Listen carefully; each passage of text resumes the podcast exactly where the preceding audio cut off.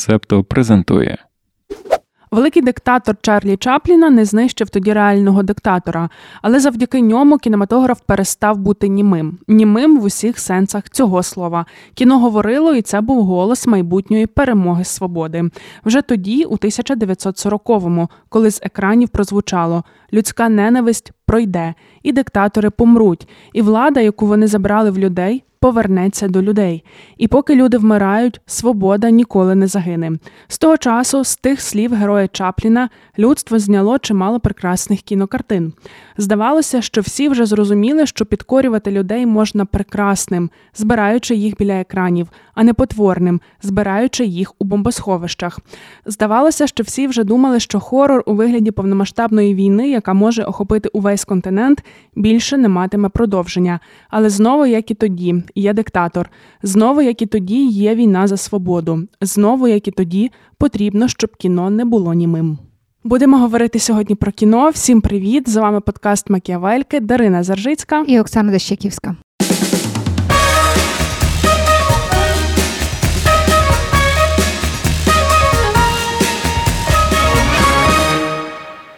Впізнали звідки цей уривок? Mm-mm. Це е, шматок з виступу Володимира Зеленського на відкритті Канського кінофестивалю. Я просто коли готувалася, то один з пунктів, який я шукала, це як політики використовують кіноцитати в своїх виступах. І насправді в тій промові е, вона вся пронизана ем, цитатами з фільму Великий диктатор Чарлі Чапліна. І е, згадками і референсами на інші фільми, на фільм Прекрасне життя, так він називається італійський прекрасне життя, на фільм Безславні виродки, на ще декілька інших фільмів е, воєнних. І, е, власне, вирішила взяти цей шматок на початок нашого з вами епізоду про фільми і серіали і політику. Бо мені здається, що тут є оцей посил про те, що кіно не має бути німим, щоб допомогти перемагати свободі.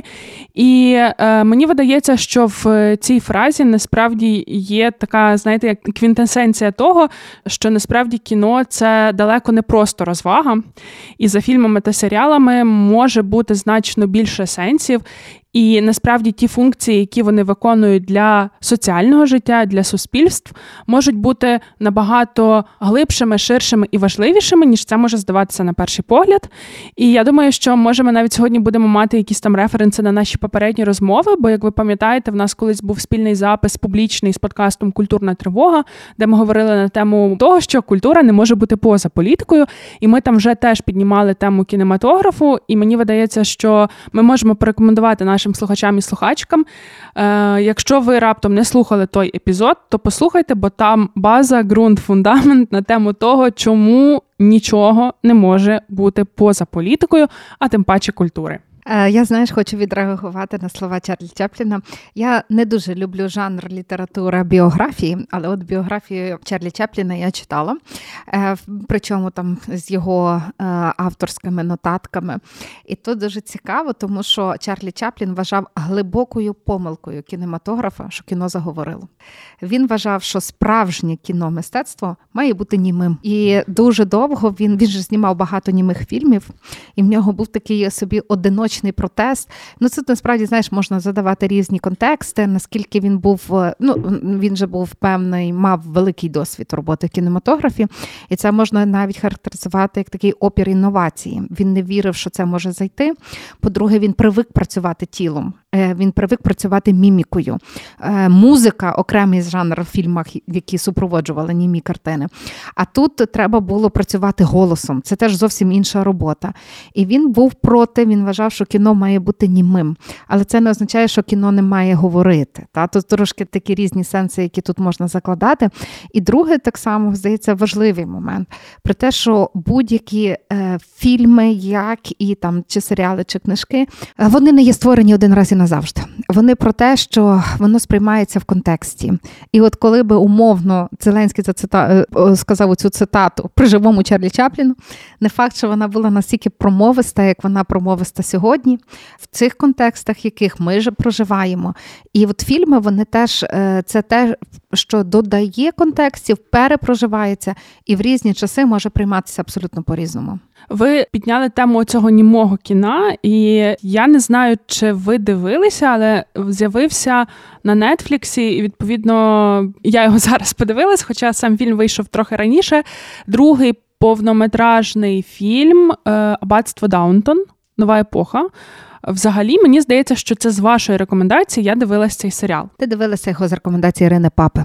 Чомусь я думала, що це ви порадили. Ні, це вона порадила в себе на Фейсбуку, а ми з тобою разом читали ага. цю рекомендацію.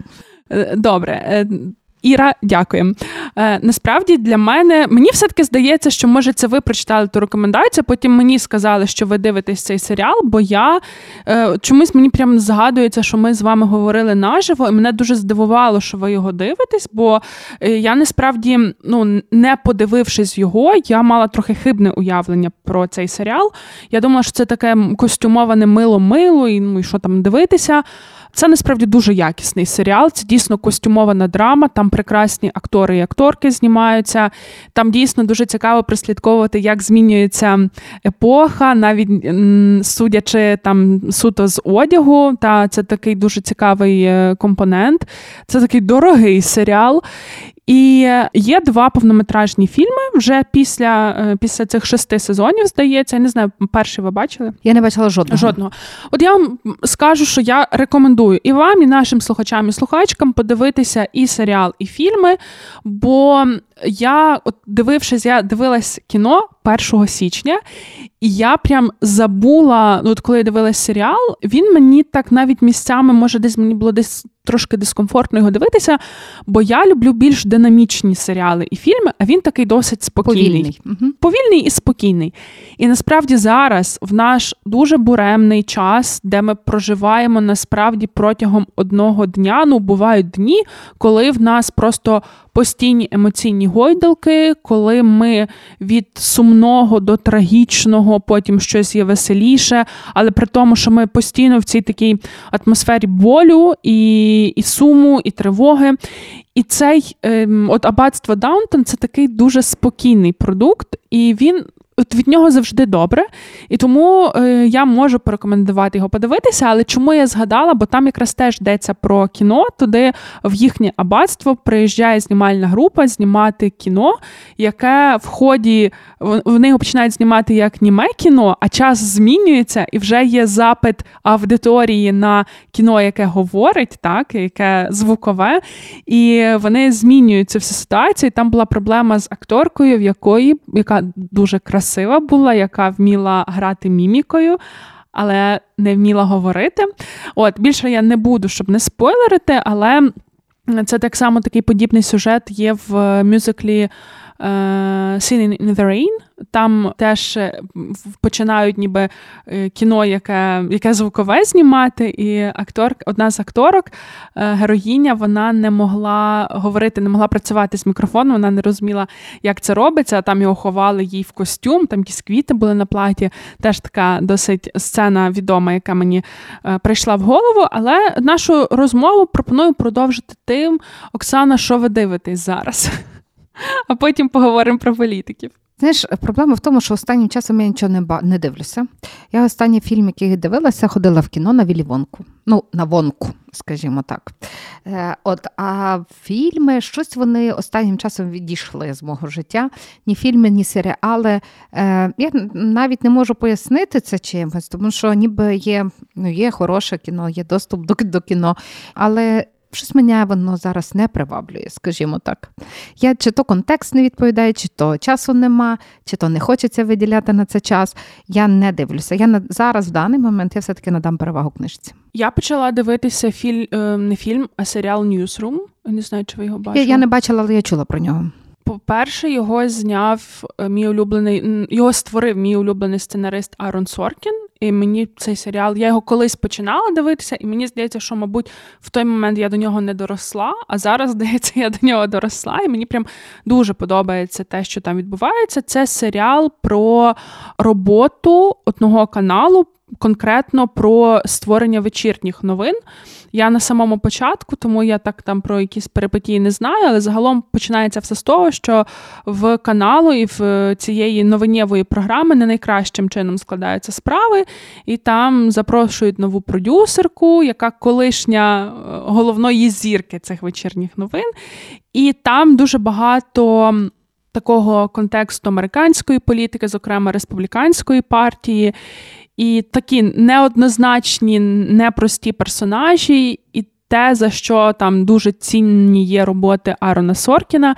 Він сценарист, е, він графоман, тобто в нього багато дуже діалогів, і це дуже класні діалоги. Це е, ну так, ніби його персонажі і персонажки мислять заднім розумом. так, Тобто він відразу якісь такі суперкмітливі фрази приходять на думку. І це ну, це просто фільми і серіали в нього виходять, такі, які дуже цікаво дивитися, слухати і так далі. Я дивлюся це, але так само.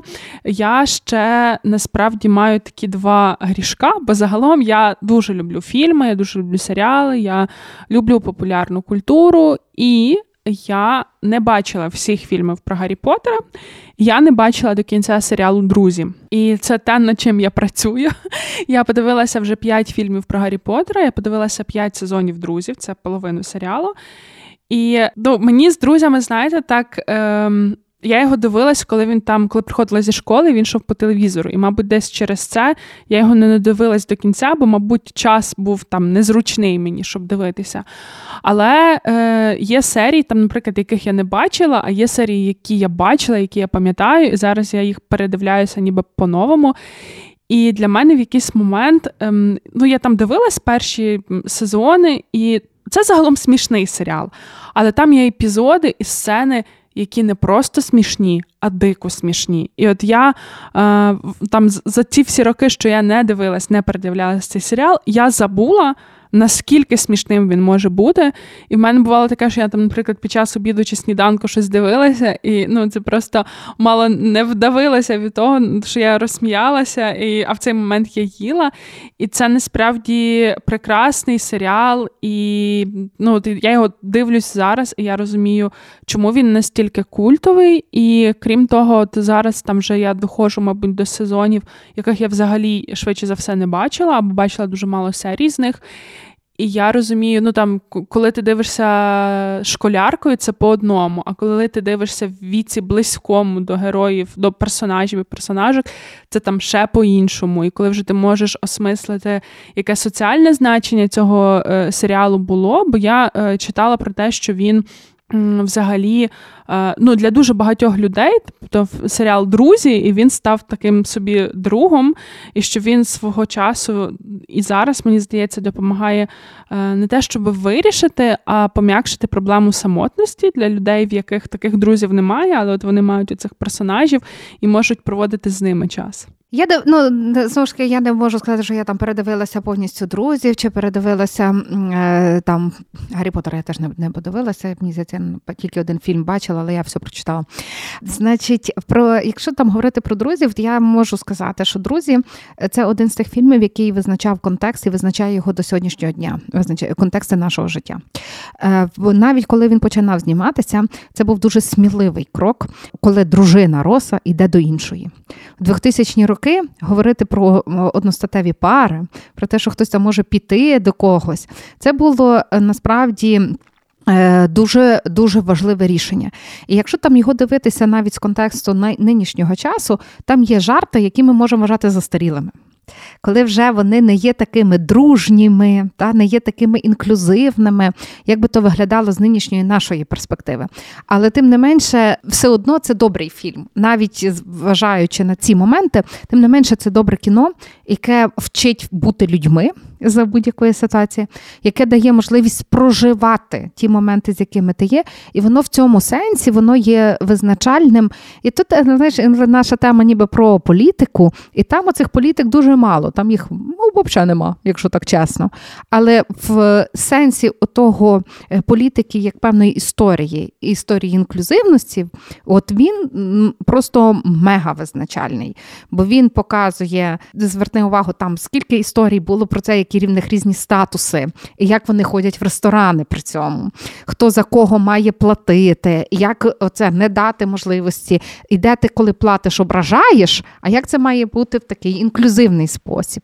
Е, там скільки історій про роботи, працевлаштованість, і оце, що дає тобі факт твого народження, а що коли ти працюєш від е, від самого початку. Хоча здається, що вони там ніби однорідні по статусам, але ні. Походження в них різне, можливості в них різні, е, і це відображається. І ще одне таке дуже важливе, мені здається, це про оцю історію, та, що людям потрібні люди. От наскільки вони, будучи такими близькими, вони демонструють оце багатство контекстів і людських взаємодій, які ми можемо мати, угу. якщо будемо відкриті.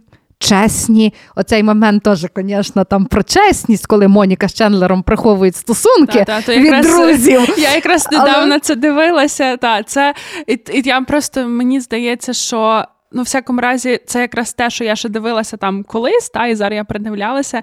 І я прям цих серій чекала, бо вони ну такі смішні. Але знаєте, тут ще питання про те, що е, мені ж здається, наприклад, коли він виходив, так і коли його там починали показувати в Україні, то е, навіть може це дивно сприймалося тоді, ніби людям, які були такого самого віку, як е, персонажі. Бо мені здається, що тоді ну так не було прийнято, що ти там в віці близько 30 років ти собі можеш жити зі своїм другом чи зі своєю подругою, і ви можете вкладати гроші в те, що ви купите собі суперзручні крісла, в яких ви будете проводити весь день. Або візьмете качку. Або візьмете качку. Ну тобто, а зараз я дивлюсь, і всякому разі, там для мого кола спілкування я розумію розумію, що це настільки нормально, що це так само є в нашому е, житті. Ну, тобто, дуже-дуже воно якось е, ну, мені здається, що е, ті паттерни, які показуються, те, що ви кажете, що е, щось відпадає, тому що контекст змінюється, а щось воно буде лишатись, тому що це про якісь такі якорі нашого життя, які, мабуть, ще не скоро будуть змінюватися. так? Але, до речі, про те, що я ще тільки додам додам тут один момент, але тим не менше, в в серіалі є елементи громадянської освіти. Пам'ятаєш, як вони грають ігри, хто знає штати американські, так, так. хто знає там які символи, воно є. І це теж воно так проходить такою, знаєш, непомітною лінією, ти навіть можеш не застановитися на цьому, але ти розумієш, що американець має знати про свою країну, навіть якщо він італійського походження. Так, так? ну і там є певний навіть соціальний коментар. От, зокрема, от зараз там в мене лінія Рейч. Рейчел, коли вона перестала бути офіціанткою, коли вона йде на роботу, яка їй подобається. Так і тобто там теж є от те, що ви вже згадували, те, що стосується роботи. Наприклад, цей кейс, коли е, вона ніби не доотримує бенефітів свого працевлаштування через те, що вона не курить. І людина, яка курить, йде з начальницею на перекур, вона там може якось краще проштовхнути свої ідеї. І тобто, в такій формі, е, от чим мені насправді дуже подобається е, кінематограф, там який був в 90-х, чи в 2000-му і там ще раніше. Що часто зараз в сучасних фільмах і серіалах соціальний коментар він, ну знаєте, якби він поглинає все. Тобто немає ні сюжету, ні нічого. Є суцільний соціальний коментар. Через це мені насправді не сподобався четвертий сезон е, Sex Education бо там для мене я не бачила там сюжету ніякого, я не бачила там персонажів і персонажок. А тут ніби є сюжет, і в нього вплітаються якісь теми, які стають частиною сюжету, і це дуже класно. І я такого зараз е, бачу мало насправді. Але те, що ви говорили про те, що там ніби немає про політику як таку, тобто там немає нічого про змагальну політику, але при тому е, це ж теж дуже важлива функція кінематографу і культури, популярної культури, зокрема, це вводити якісь теми. В суспільний порядок денний. Тобто, ну, те, що там від роса дружина йде до іншої, тобто в якийсь момент це могло сприяти тому, щоб там з'явився новий виток обговорення прав ЛГБТК плюс людей. Хоча персонаж Роса, будьмо відвертими, доволі гомофобний сам по собі є. Але це дуже важлива функція того. І і мені здається, що якби не було, зокрема, там друзів, як я зустрів вашу маму. Але е, гомофобний, але мені здається, вони там всі зі всіма цілувалися. Там був такі моменти, коли ну, типу, цього не, не можна е, уникнути. Я хочу ще про друзів, знаєш, що сказати?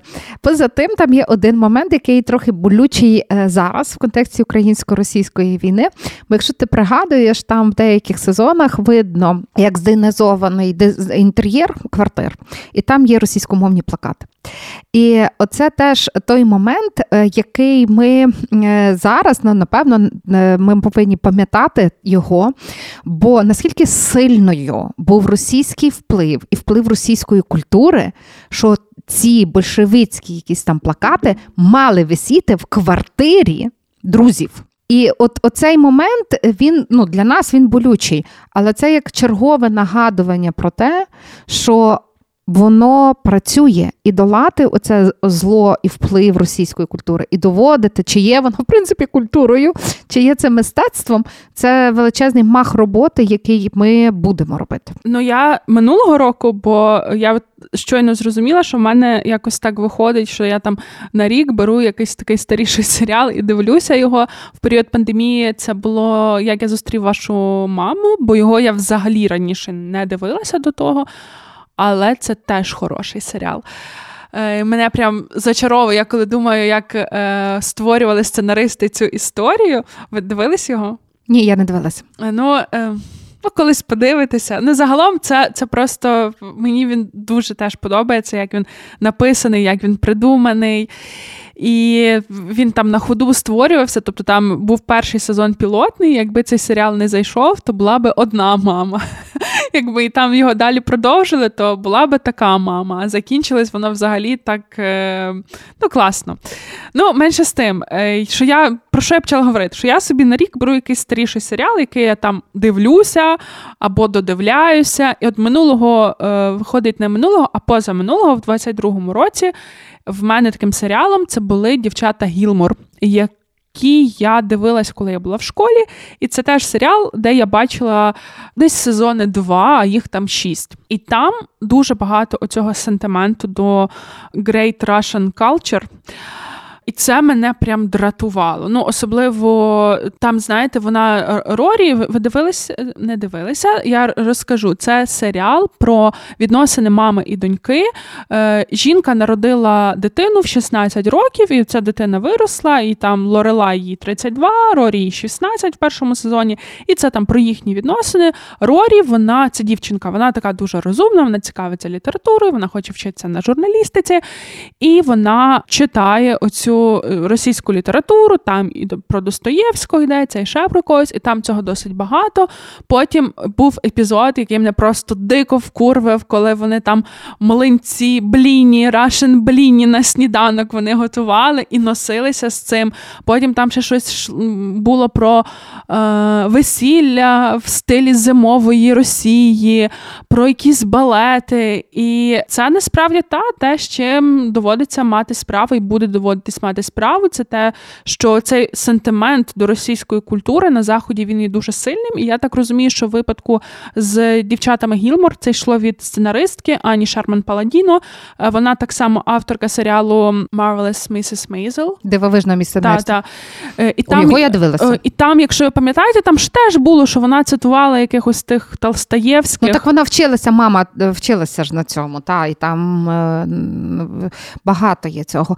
Насправді не в нас ніби не про то подкаст, але це от цікаво, як Росія продала цей міф про велику російську культуру на, на захід. І це при тому, що все ж таки багато дуже досягнень лапках цієї культури, вони вкрадені. Вони просто вкрадені, і це тим не менше це вдалося зробити. Ну давайте ближче рухатися до політики. Е, Я би ще сказала, що е, якщо говорити про фільми, то ну ми бачимо з фільмами е, вплив цього міфу про російську велику культуру, е, який ми можемо спостерігати, просто вімкнувши серіали, от плакати в друзів е, російською мовою. Так тут так само е, я би ще пропонувала поговорити про те, що мені здається, Сполучені Штати е, Америки значною мірою свою е, якусь там публічну дипломатію, культурну дипломатію будують е, теж через кінематограф, тобто такий зовнішньополітичний образ Сполучених Штатів Америки як рятівника світу.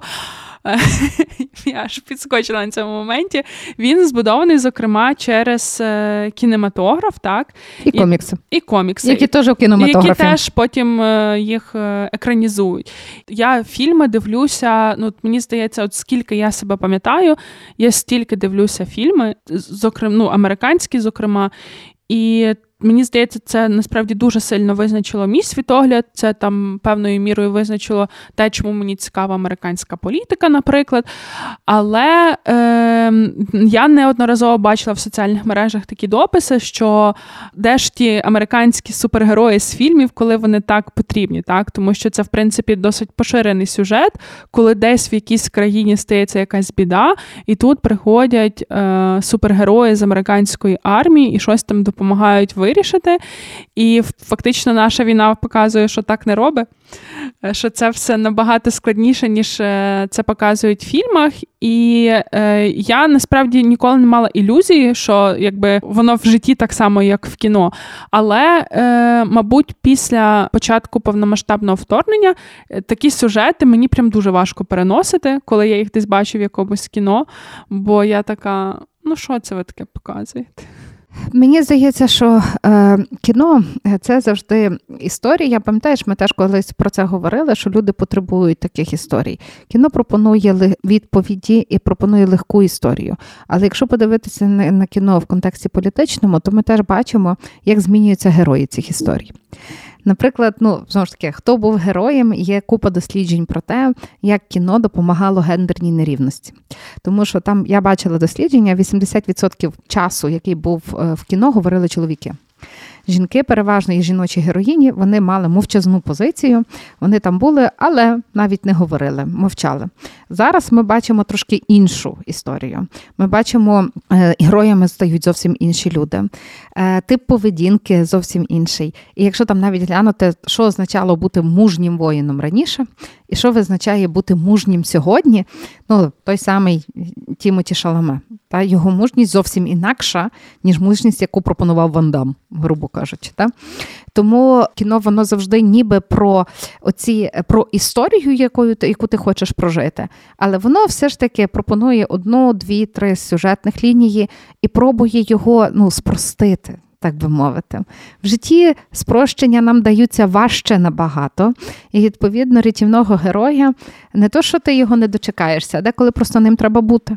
Е, ви дуже класно підвели до в тези, яка в мене тут записана, і яку я вже говорила про е, якраз на цьому нашому публічному записі з культурною тривогою.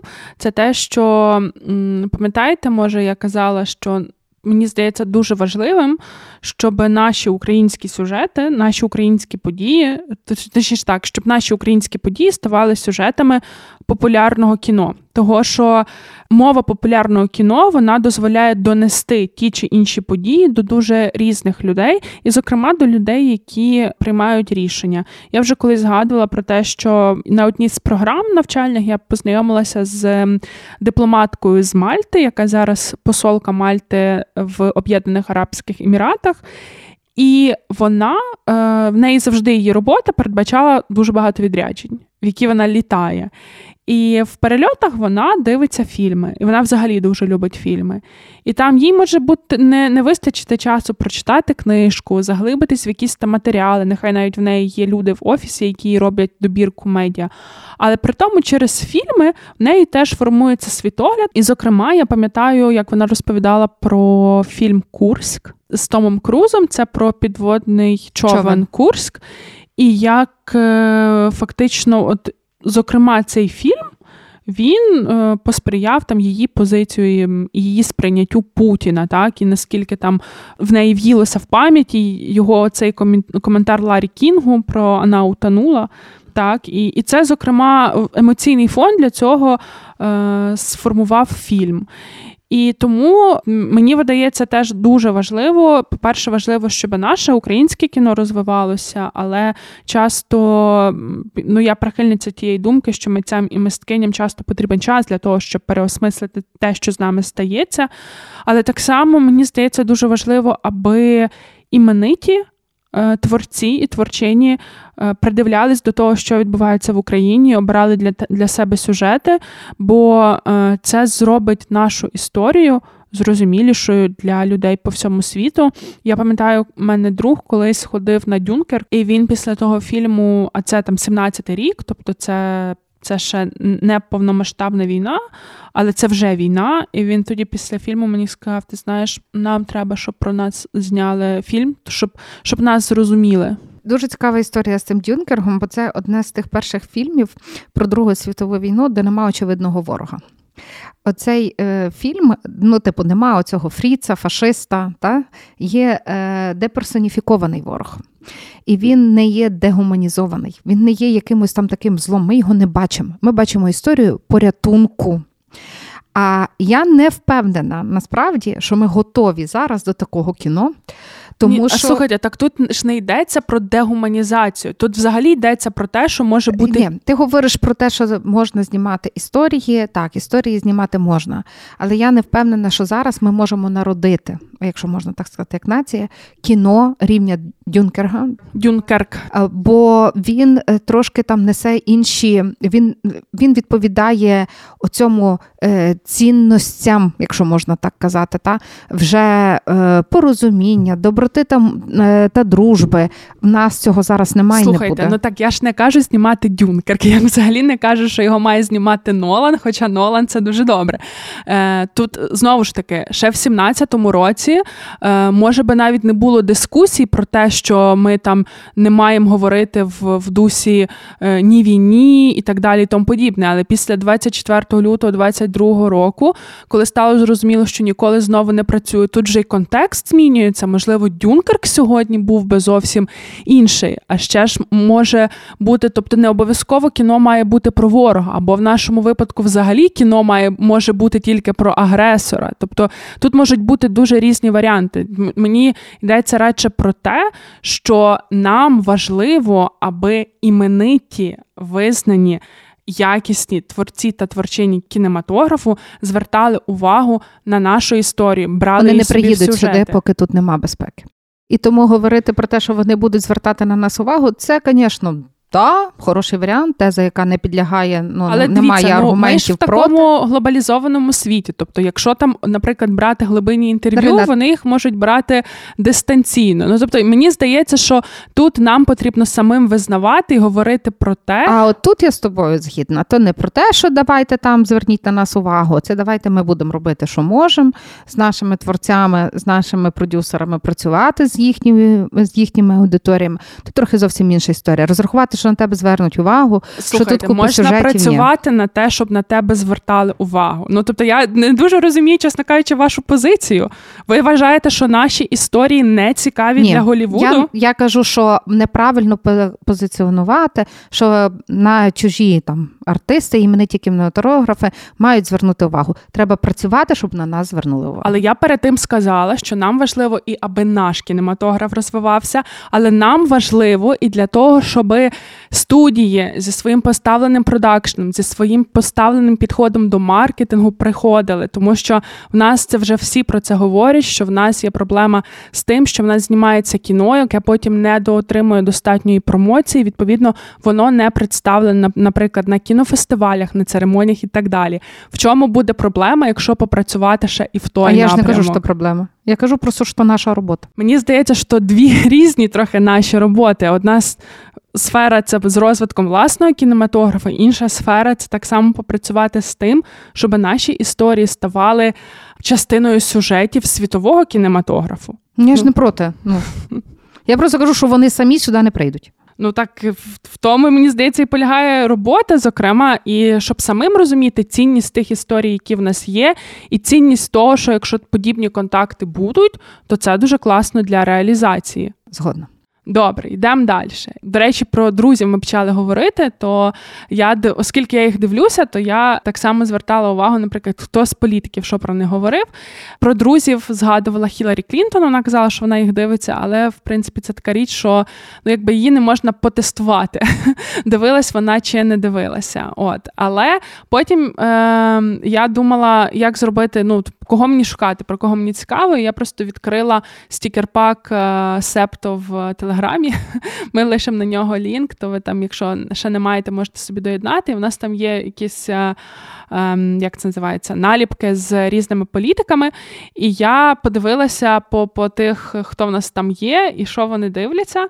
То, наприклад, Джастін Трюдо і Ріші Сунак вони великі фани зоряних війн. Зокрема, Джастін Трюдо він навіть там на якийсь Хеллоуін був з сім'єю одягнений е, в стилі одного з фільмів е, з цієї саги. А Ріші Сунак, хоч ніби він великий фан зоряних війн, але так само деякі роки два тому наробив багато шуму, бо він е, зізнався в одному з інтерв'ю, що він е, любить Емілі в Парижі і Бріджертоні. І потім прям я читала декілька колонок, що ну, там про Бріджертонів ще так сяк. Я сама дивилась цей серіал.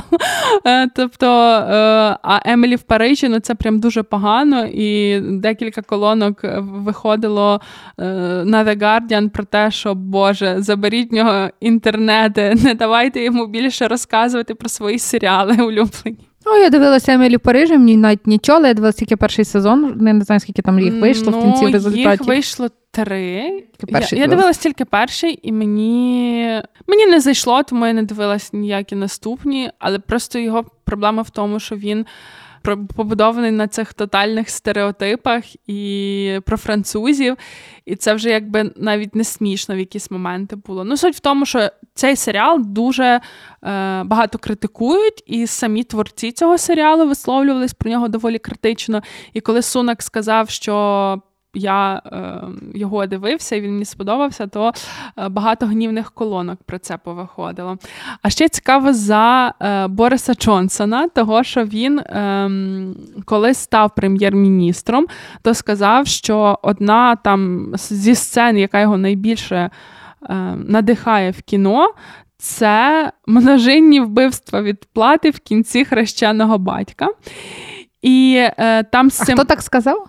Борис Джонсон. Ага. І е, з тим є цікава історія, бо ну, він сказав, що там любить хрещеного батька. І після того е, один з журналістів зв'язався з е, Френсісом Фордом Кополою і ну, запитав, що він думає про власне те, що Борис Джонсон любить фільм Хрещений батько.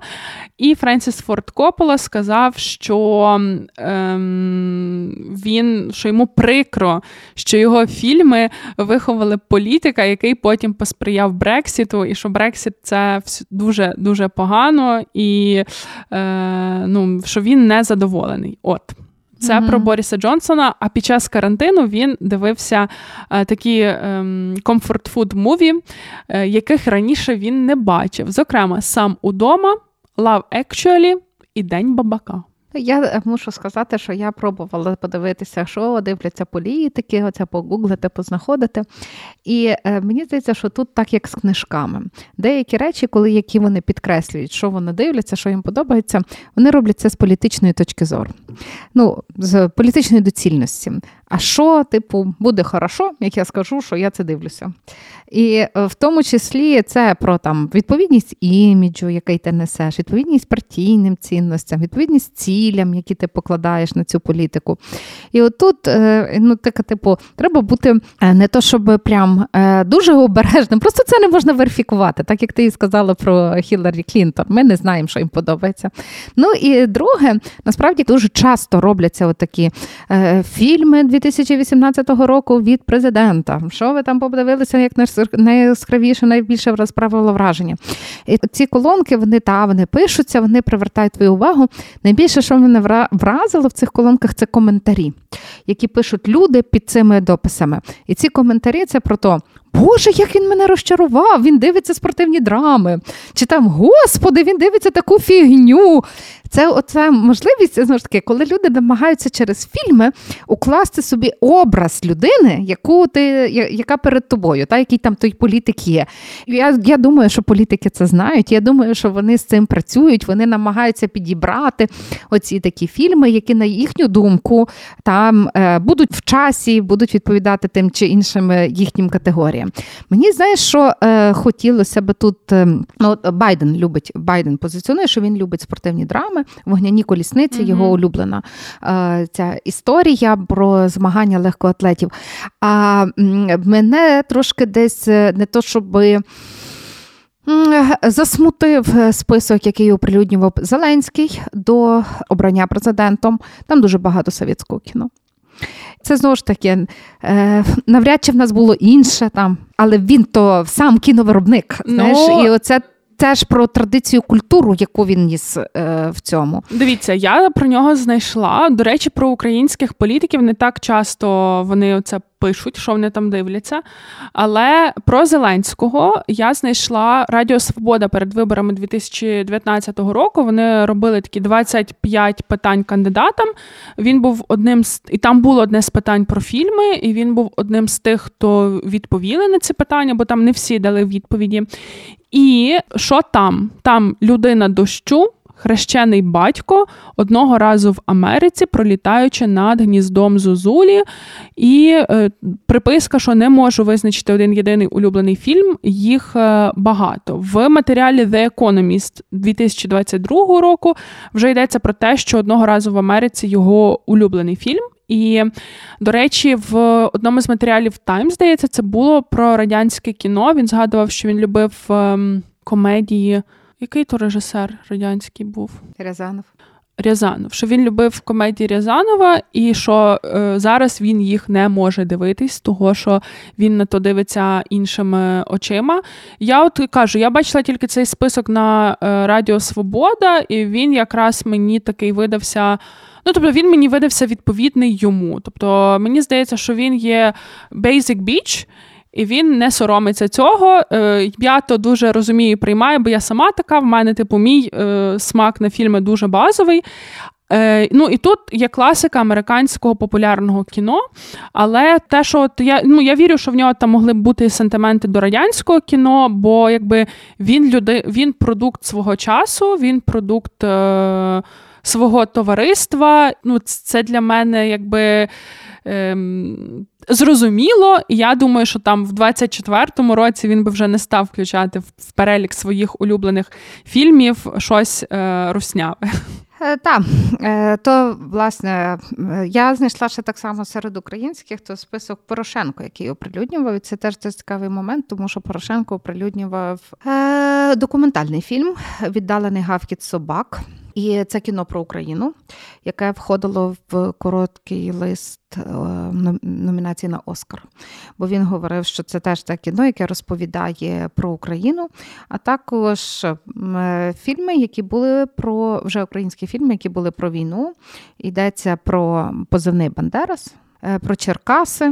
Ну і знову ж таки, мені здається, що це про ну так, він він називав якраз українське кіно, із яким яке, на його думку, вже розповідає нашу історію.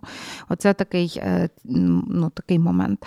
Фільми насправді е, вони важливі в тому, що вони задають, як і будь-яке мистецтво, та, вони задають тон, і вони намагаються дати відповіді навіть на ті питання, які ще не виникли, які ми ще собі не поставили, які ми не навіть не те, що не поставили, не озвучили вголос. Вони вже там десь в нас в голові є, напевно, але вголос вони ще не прозвучали. Наприклад, свого часу таким було кіно про хвіст, який віляє собакою. Угу. Е, Ніби всі розуміли, що політика, оця змагальна політика це про технології і про постправду. Але в 90-х років ще таке питання вголос ніхто не ставив. До речі, а кіно вже про це було. Е, знаєте, я собі додала, бо я під час підготовки до цього подкасту я ще собі сформувала список, що я е, планую подивитися. І я додала туди фільм Канадський бекон. Це фільм 92-го року, це комедія. Судячи з опису, там доволі схожий сюжет, як в Walk the Dog.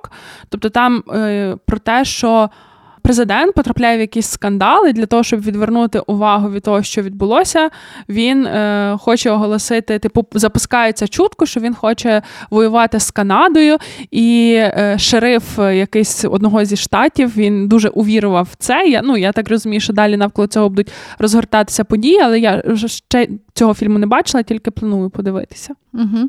Е, Я я там можу собі продовжити з приводу цього тих питань. Вонка. Ну, Я я дивилася останнє кіно, Дарина мене спитала Вонка.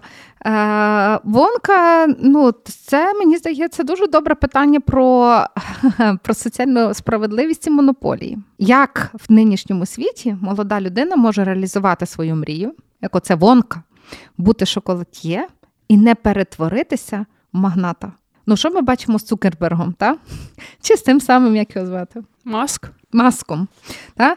Коли вони ніби за спільний за рівний доступ, за можливості за дистанції. І в кінці, в результаті, ти розумієш, що рівний доступ закінчився на слові москалі в Фейсбуці. І на тому, що старлінки не працюють, коли українці роблять атаку в Чорному морі. Ну мені здається, що насправді з Цукербергом і з Маском тут питання ще того, що який публічний імідж в них було створено, і що насправді вони дуже ймовірно геть не такі люди, як їхній публічний імідж. І що е, як би вони не говорили красивими словами. Ну, Але тим не менше, кіно про Цукерберга є. І воно мало на меті так само виправдання і відбілювання е, Його Цукерберга теж написав і мій улюблений Соркін. І от, е, ну, от фільми задають, і навіть коли ми там говоримо, що там десь там наші очікування, але я радше про ці питання, які ставлять фільми. Але до речі, тут за Цукерберга ви згадали цей фільм Соціальна мережа. Це ж я кажу, що Соркін знімав теж. Але тут е, знаєте, знову ж таки про той контекст, коли це знімалося, там ще 2010 рік, тобто це ще до виборів 16-го року, до слухань в Конгресі. І мені було би цікаво насправді подивитися щось зараз про Цукерберга, якусь таку перспективу. Ну, Я думаю, що якась щось е, буде. От ну тому я я про те, що але не всі, звичайно, фільми є такими. Ну бо це ж, звісно, про мистецтво радше. Але мені здається, що оця чутливість е, митців вона важлива. І е, дивитися добре кіно може ставити добрі питання, може допомагати нам шукати відповіді. Ну е, я ще скажу, що багато диктаторів відомі своєю любов'ю до кінематографу, і я ніколи раніше не чула, тут дізналась при, при підготовці, що виявляється Сталін в усіх е, своїх резиденціях, е, в усіх місцях, де він бував, він мав кінотеатр.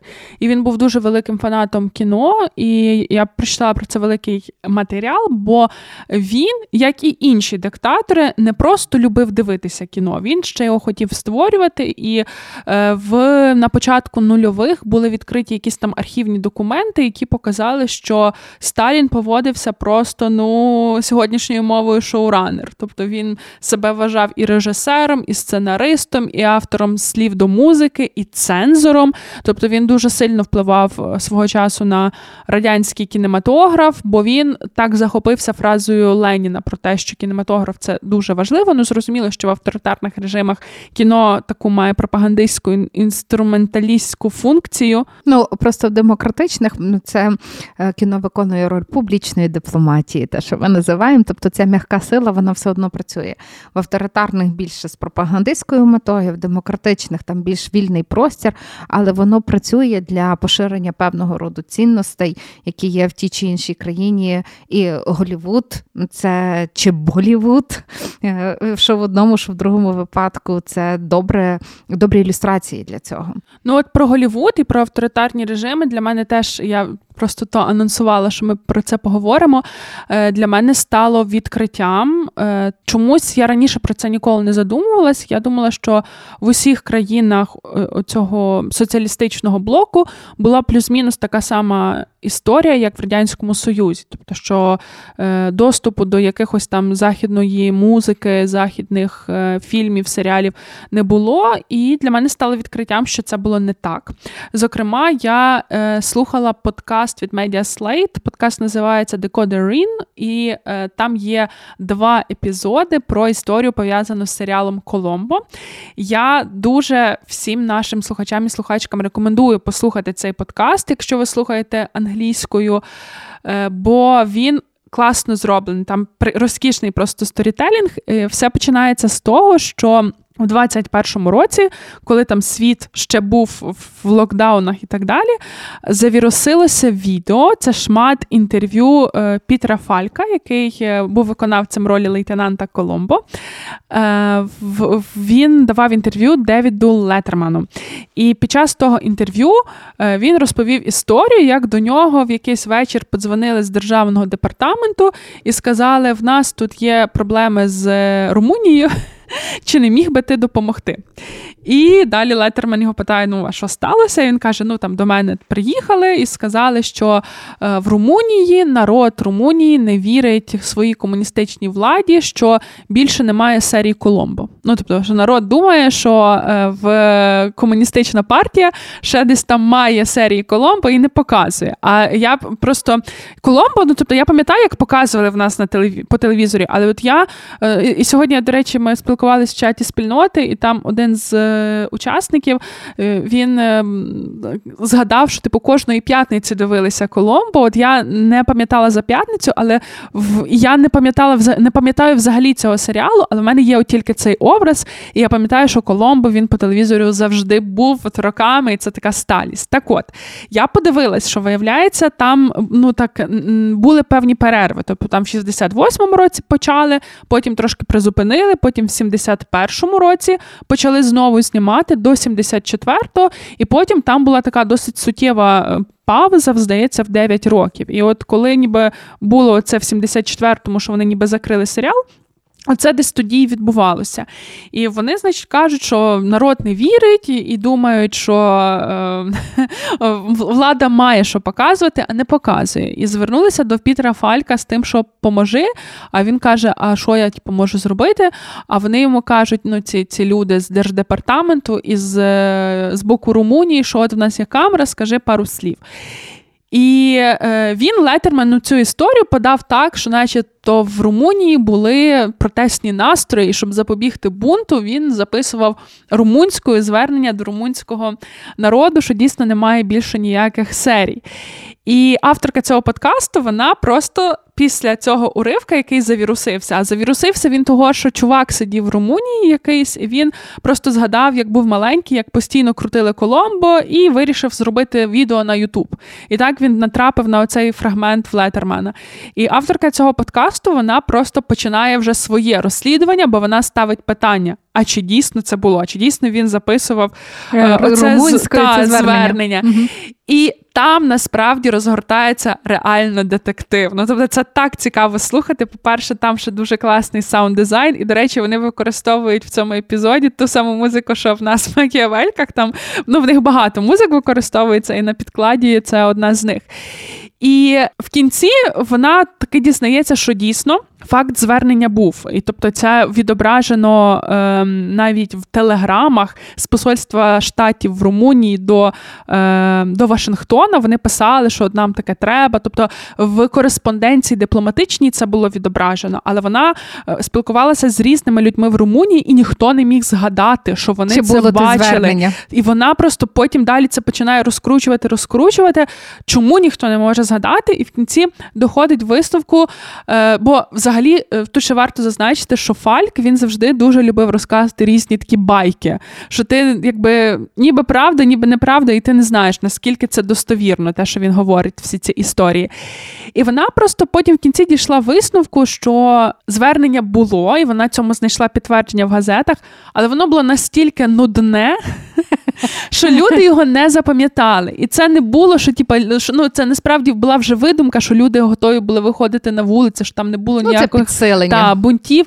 Він просто подякував, що в що в Румунії показували цей серіал, і що от більше епізодів немає, і дякуємо, що ви були з нами. І це було нудне звернення, тому його люди не запам'ятали. Але цей подкаст він для мене ще був дуже цікавий тими контекстами, які пояснювала авторка. Бо е, після Другої світової війни, коли там ну, була радянська окупація е, Румунії, коли вони там налагоджували оцей комуністичний соціалістичний лад, потім вони якби вийшли, і в Румунії почалася така трошки відлига. І Чаушеску він спершу насправді був доволі ліберальний. Тобто він, наприклад, не підтримав е, вторгнення е, радянське в Чехословаччину і е, західні країни це запам'ятали. І Румунію розглядали, зокрема, Штати і Сполучене Королівство як стратегічного партнера.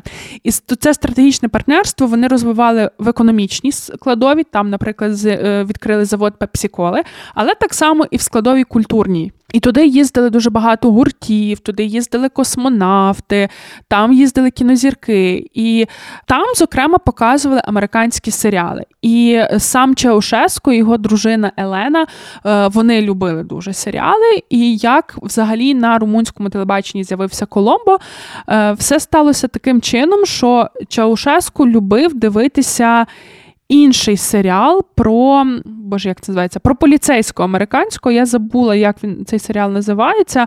Але суть в тому, що там герой він постійно ходить з Чупа-Чупсом. Mm-hmm. І е, цей серіал теж в Румунії був дуже дуже популярний, настільки, що там прям почали випускати ті самі Чупа-Чупси.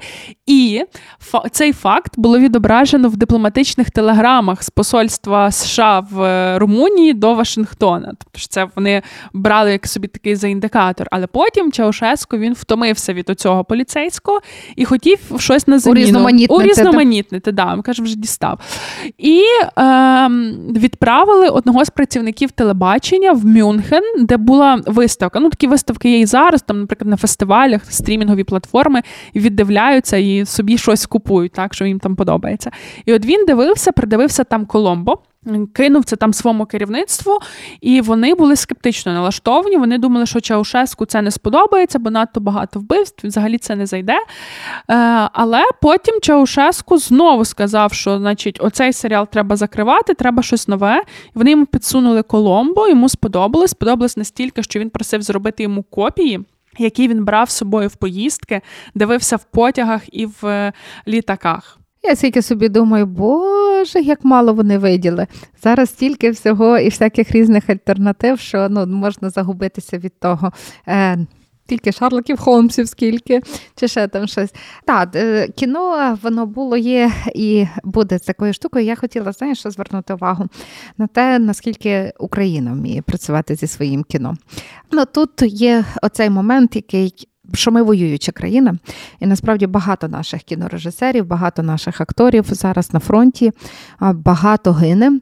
Мені дуже подобається, що поза тим в нас дуже сильне жіноче лідерство у цій темі. Е, співає теплокомуненерго Надя Парфан, Ірина Цілик зі своїми фільмами. Мені здається, що вони теж дуже багато промовляють, дуже добре промовляють. І сьогодні саме завдяки цим жіночим розмовам, жіночому лідерству, українське кіно стає доступним на різним фестивалям. І оця потужна дія спільноти по тому, як сприймати російське кіно, російське культуру е, це теж велике досягнення української спільноти. Разом з тим, треба пам'ятати, що, грубо кажучи, наше кіно не може швидко так вирости, тому що в нас був, звичайно, Олександр Довженко, який знімав німі фільми так само, добре кіно. І він воював на фронті. І зараз потім Совєтський Союз, фактично колоніальний режим, який не давав можливості зрощувати великим українським великому українському кіно. А зараз ми маємо цю постійну історію з тим, а що держава робить з пам'яттю у сфері кіномистецтва та кіноіндустрії. Е, і я говорю зараз про кіноцентр Довженка який вже декілька спроб рейданути, щось зробити з архівом, і незрозуміло, що має там відбутися, чи як воно має там відбутися. Тому насправді, коли там я, е, ти говориш про те, що наша історія цікава, я про те, що нам треба ще зростити покоління, яке знов буде готове відновлюватися, готове мати добрий рівень оцього мистецького арсеналу інструментів, і в тому числі певний рівень рефлексії, який зможе зробити добру історію. Це, звичайно, про гроші теж, тому що це ну, відповідне не дешеве задоволення. Кіно ніколи не було дешевим задоволенням. Але тим не менше, це про те, що Україна має тяглість нам бракує інституційної спроможності цю тяглість зберігати, і нам бракуватиме багатьох людей, які сьогодні гинуть на війні. Ну і тут, якщо говорити про наше кіно, то мені здається, дуже важливу фразу озвучував Наріман Алієв в одному зі своїх подкастів, е, де обговорювався фільм Люксембург-Люксембург. Що фактично цей 23-й рік це, мабуть, чи не востаннє ми бачимо кіно, яке було запущене в роботу до початку Великої війни. Ну, тобто, таких фільмів, як в 22-23 році виходили в кінопрокат, їх багато років не буде. Це, зокрема, те, про що ви е, говорите. Е, мені здається, що е, ви згадали про гроші. Взагалі, індустрія кінематографу і серіалів вона так само може приносити гроші, так тобто це може бути класним бізнесом, і є хороші приклади країн, в які заходили стрімінги. Ну тобто, стрімінги мається на увазі заходили не з точки зору Netflix, що він доступний в Україні, а з точки зору, що він працює в Україні, не просто купуючи кіно, а, наприклад, створюючи своє кіно. І це дуже важливо. Тут, звичайно, дуже багато питань до якості, бо Netflix ну, така платформа, де багато е, лайна від відверто. Але тим не менше, це так само давало країнам. Буст економічний, тому що те, що заходить так, такий великий гравець, це означає, що розвиваються і суміжні індустрії. По-перше, Netflix, коли він був на піку, то, наприклад, в них були прям дефіцити сценаристів і сценаристок, і вони шукали людей, вони вчили людей. Крім того, коли ти там, наприклад, е, йдеться про зйомки, так, про локації, то тут відразу розвивається кейтеринг, масажі, б'юті послуги, тобто абсолютно все для того, щоб підтримувати цю інфраструктуру. І це насправді дуже велика е, така економічна можливість. І теж країни її по-різному використовують. Я е, знаю, що, наприклад, в Німеччині там. Такий створюється аля фонд, от коли там ці стрімінги платять податки, то потім кошти з них йдуть, наприклад, на розвиток там питому німецького кіно. І це теж дуже цікава модель. Тобто, я думаю, що ми ще будемо шукати, бо там ті фільми, які створювалися, ви ж подивіться, те все, що ми дивимося в кінотеатрах, там всюди згадка про те, що це за підтримки якихось державних органів. Зрозуміло, що в державному бюджеті зараз немає грошей на кіно. Це треба визнавати. Ймовірно, в майбутньому в нас також будуть інші пріоритети, але е, мені видається, що ми можемо пробувати шукати шляхи залучення якихось інвестицій недержавних. Я згодна. Тільки вона потребує, знаєш, воно то приносить гроші, але вона потребує вкладень. Так, ну тут в першу чергу мені здається, що потребує такого вкладення, якби розумового і ментального, щоб дійти до того, що о, оце може працювати е, ще так. Але так, однозначно, що це такий ну, двосторонній процес. Ну, так як знаєте, типу з будь-якої інвестиції, ти щось маєш вкласти, щоб воно маєш мати, що вкласти, щоб воно тобі принесло більше.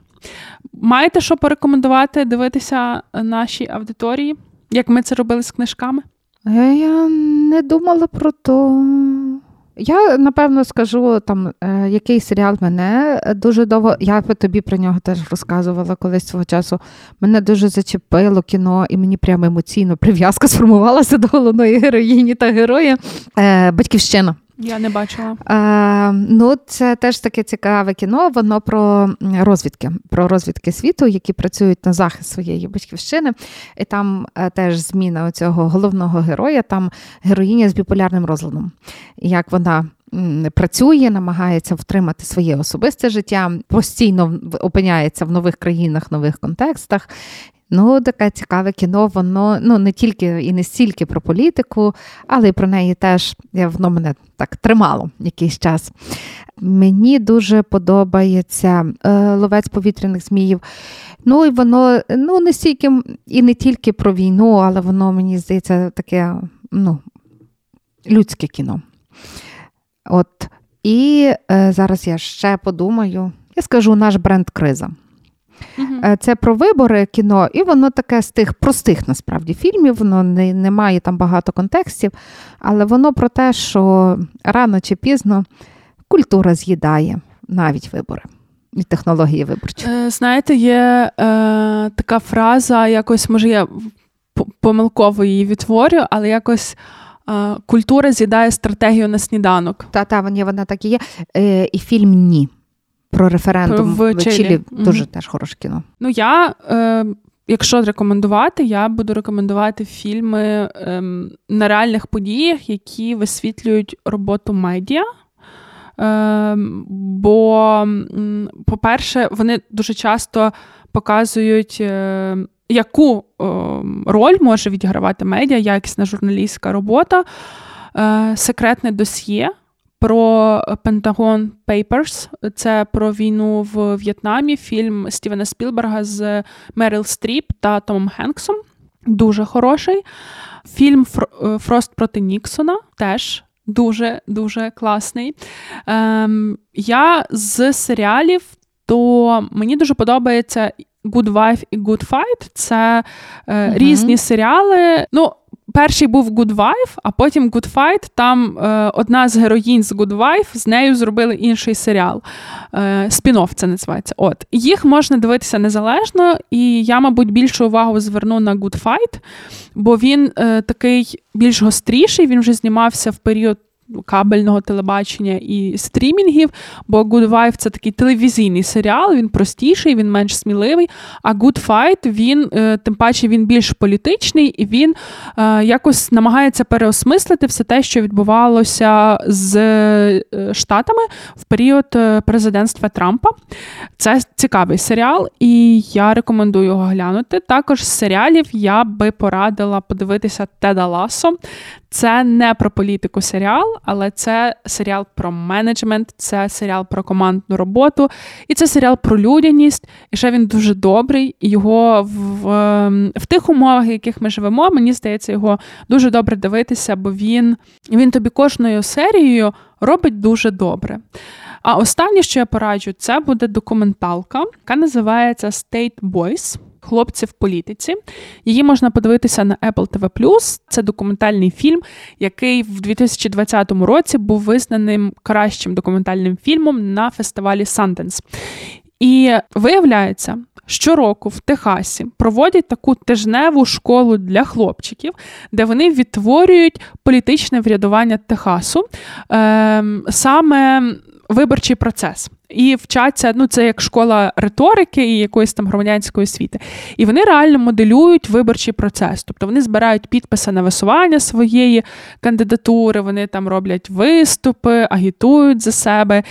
І е, от цей State Boys це документальний фільм, який був знятий під час однієї з таких шкіл. Свого часу в ній брав участь, наприклад, Білл Клінтон. І цікаво взагалі спостерігати, як там побудований весь цей навчальний процес, як вони змагаються, так як вони комунікують між собою. Але так само мене, наприклад, наштовхнуло дуже багато. Е, на роздуми там ну, оця школа вона відбувається з 1935 року, і вона тільки для хлопчиків. Тобто, зрозуміло, що довгий час аналога для дівчаток, наприклад, взагалі не було. І відповідно, коли ти маєш такий навчальний досвід, так, коли тебе фактично там з якогось підліткового віку готують до того, що ти війдеш в політику. І коли ти не маєш, тут же якби ти в різних умовах. Це на на дуже багато роздумів наштовхує. Чи там, наприклад, був хлопчик, який це навіть в трейлері є, як він каже: я ще ніколи не бачив навколо себе стільки білих людей. І зрозуміло, що там були періоди, наприклад, коли тільки світлошкірі люди.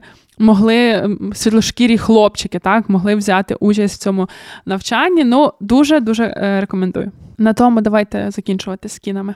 Ну то прощаємося з нашими слухачами. Діліться враженнями про наші подкасти, про і в тому числі про цей епізод. Пишіть, які фільми дивитеся та рекомендуєте ви. І слухайте нас, підписуйтесь на Септомедіа у соціальних мережах, слухайте на нас на зручних платформах. Па-па! Па-па!